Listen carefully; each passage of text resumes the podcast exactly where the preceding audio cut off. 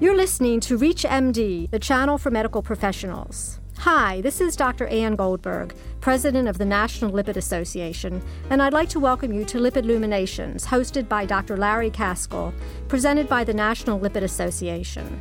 Joining me today is Ralph LaForge, a physiologist and board certified lipidologist. He is the managing director of the Duke Lipid Disorder Physician Education Program at Duke University Medical Center and has written over 300 papers on the topic of therapeutic lifestyle changes and cardiovascular disease prevention. Mr. LaForge, welcome to the show. Thank you. Good to be here. I'm wondering what kind of scientifically proven dietary regimens have been actually shown to lower cholesterol besides just going on pills? Well, there are many diets, of course, and all somewhat claim that they lower lipids, lower cholesterol, triglycerides, etc. Four or five have a repeatable evidence base. That means time and time again they've been able to show good efficacy. I'll just enumerate four, which tend to be the top of the list, is the National Cholesterol Education Program Therapeutic Lifestyle Change Diet. It's uh, a NIH.com listed diet which sort of a mix of all the evidence-based diets into one dietary regimen, pretty much focusing on monosaturated fats. The good fats are promoted, like the polyunsaturates, the omega-3s. The DASH diet, actually pretty much researched entirely here at Duke University and published many times. The DASH diet focusing on fruits and vegetables. Mediterranean diet, of course, you've heard about that. Lots of fish, lots of olive oil, maybe a touch of red wine. Otherwise, still overlapping with the other two diets in terms of fruits and vegetables. Then the portfolio diet, again, overlapping consistently with the other three dietary regimens that I spoke of, but maybe with the inclusion of soy.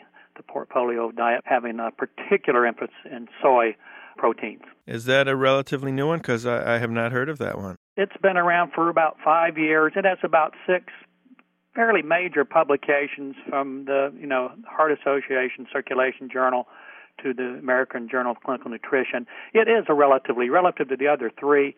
It is probably the most recent dietary regimen. You got to like tofu.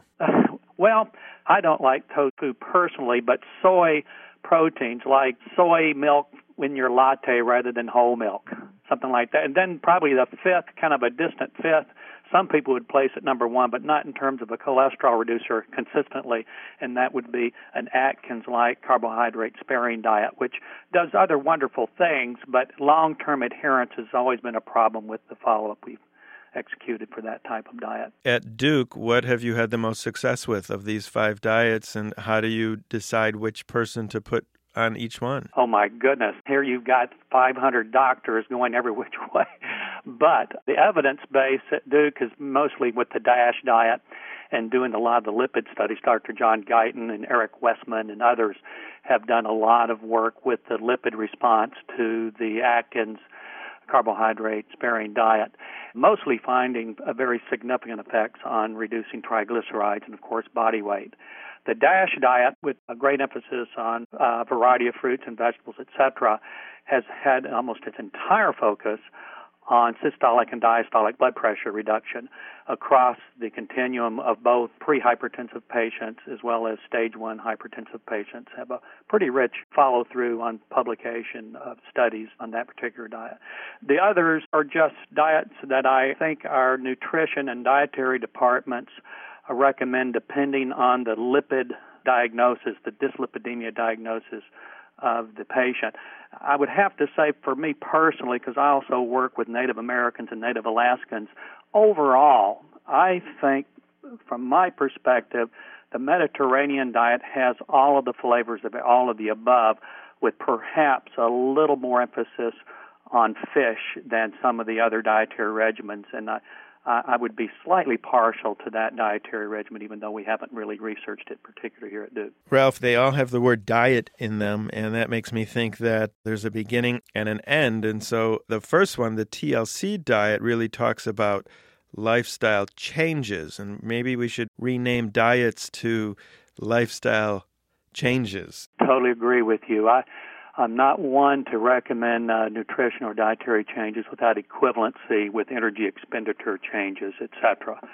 That's a very good point. And I think that's the way Dr. Grundy set it up six years ago when he published the third set of cholesterol guidelines is that therapeutic lifestyle change regimen included weight loss, physical activity, and dietary regimen. You mentioned this thing called weight loss. I've heard about it, I've read about it. Very difficult to achieve. How much do people really need to be exercising to to lose the weight and then once they lose it to maintain it? Very good question. Just finished a couple of parallel chapters and textbooks on this.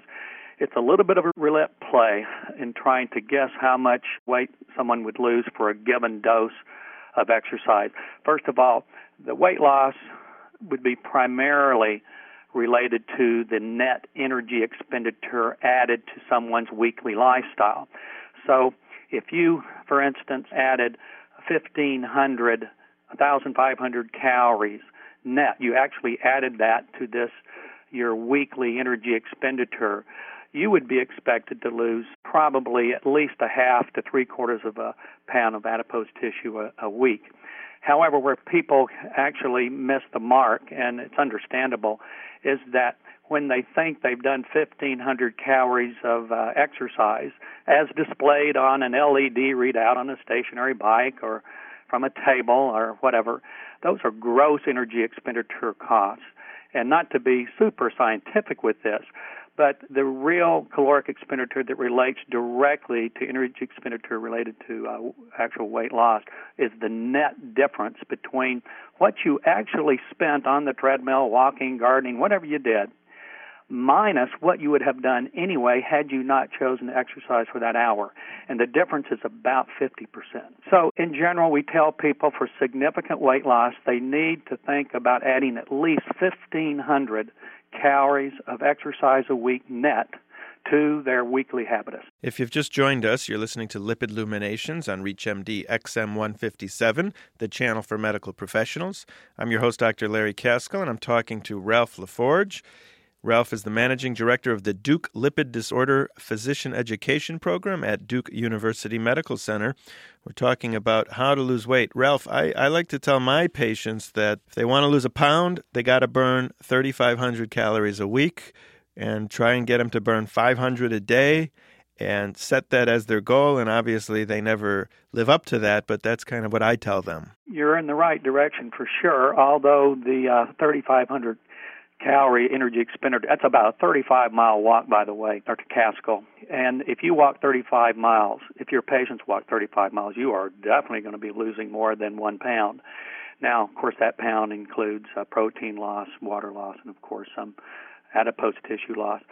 I like practically with some of the subgroups I've worked with some of are fairly difficult Native American populations way out on the reservation in Pueblo, is we use clinical pedometers. And so what we're going to say is that we would like them over a six week period to add 20,000 step counts per week now to their weekly step count, which we will have them measure. And that 20,000 step count sounds like a lot. You know, 20,000 foot strikes, as in walking, is equivalent to just about a thousand calories of energy expenditure, and then we go from there. And that way, they have some idea about how much motion is involved, and it's totally added throughout the week. It doesn't have to be an hour at a time. It can be 10 minutes here, 5 minutes here, 30 minutes there.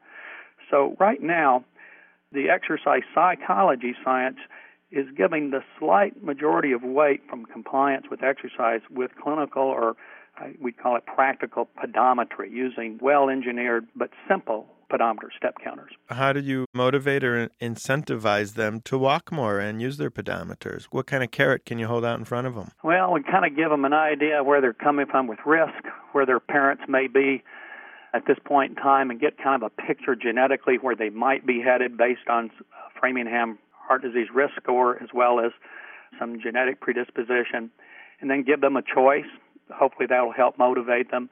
And from that point on, we give them several choices of exercise. We, as a rule, do not give them a weight, even though they may need to lose weight, that most do. But clearly, you can defer diabetes specifically without a, a pound of weight loss, although that will eventually come. There are a variety of mechanisms with walking, for instance, that stimulate a variety of metabolic processes that allow you to increase your glucose tolerance without directly losing a whole lot of weight, maybe just a couple of pounds over a month at a time. So we try to have them just focus not on body weight, but on step counts or the exercise itself. You know, the the distance they walk, the minutes they walk, or the actual steps they walk, and maybe only uh, weigh themselves once every two to three weeks rather than really completely focus on weight loss. What if you just tell them to sell their cars? Some of our patients have actually done that or gone to other modes of transportation.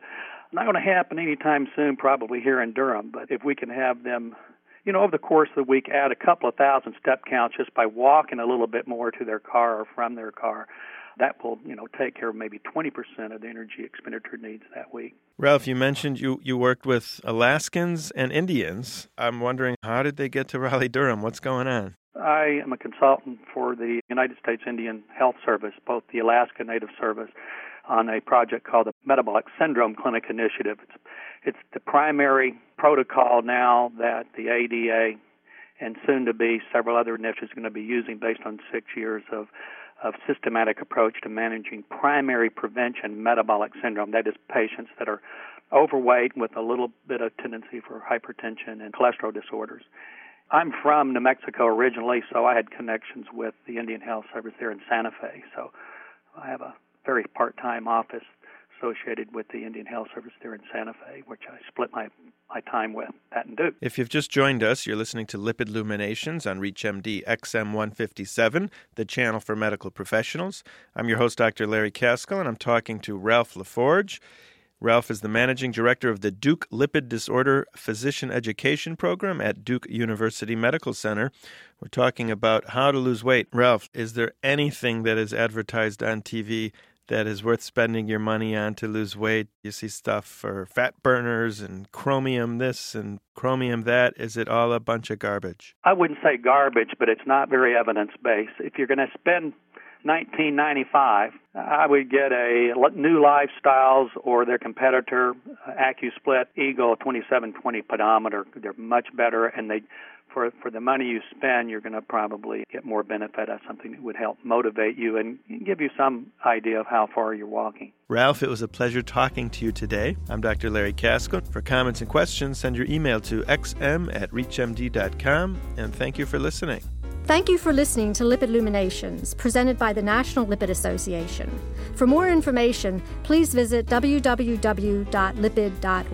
ReachMD, the channel for medical professionals.